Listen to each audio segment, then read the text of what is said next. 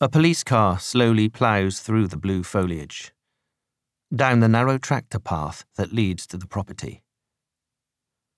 There is the cottage, lonely on the point of land, in the June night that will never be entirely dark. It's a simple red wooden house, its proportions odd. A little taller than it should be. The white trim is flaking, and the siding on the south facing wall has faded in the sun. The roofing tiles have grown together, the roof like the skin of a prehistoric creature. The air is still, and it's a little chilly now. Fog is collecting near the bottoms of the window panes. A single bright yellow light glows from one of the upstairs windows. Down the slope is the lake, still and gleaming, edged with birches right down to the shore. And the sauna, where the boys sat with their father on summer nights, staggering into the water afterwards on the sharp rocks, walking in a line balancing with their arms extended, as if they had been crucified. The water's nice, their father shouted once he had thrown himself in, and his cry sang out across the lake. The silence that followed existed nowhere but here. A place so far from everything else. A silence that sometimes frightened Benjamin, but sometimes made him feel that everything was listening. Further along the shore is a boathouse. Its wood is decaying, and the whole structure has started to lean towards the water. And above that is the barn. Beams drilled with millions of termite holes, and traces of 70 year old animal dung on the cement floor. Between the barn and the house is the small lawn where the boys used to play football. The ground slopes there.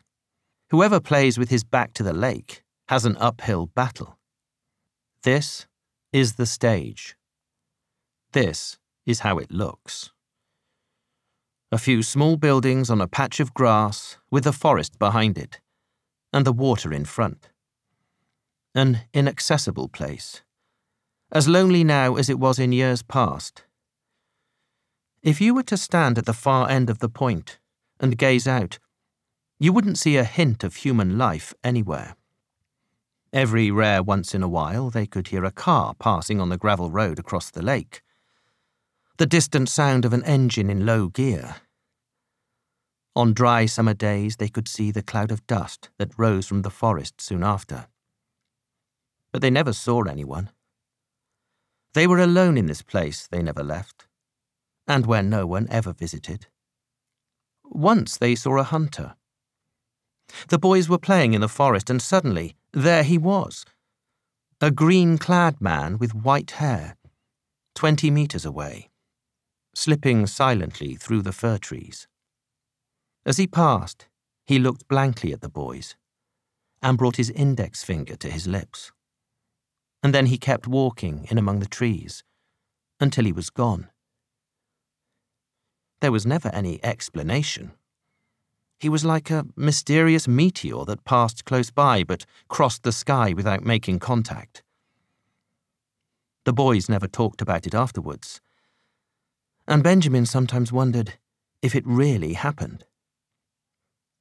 It's two hours past dusk. The police car comes tentatively down the tractor path. The driver's anxious gaze is fixed just ahead of the hood trying to see what sorts of things he's running down as he descends the hill. And even when he leans across the wheel and looks up, he can't see the treetops. The evergreens that tower over the house are incredible. They were enormous even when the boys were small, but now they stretch 30 or 40 metres into the air. The children's father was always proud of the fertile ground here, as if it were his doing. He stuck radish sprouts in the earth in early June, and after just a few weeks, he dragged the children to the garden to show them the rows of red dots rising out of the soil.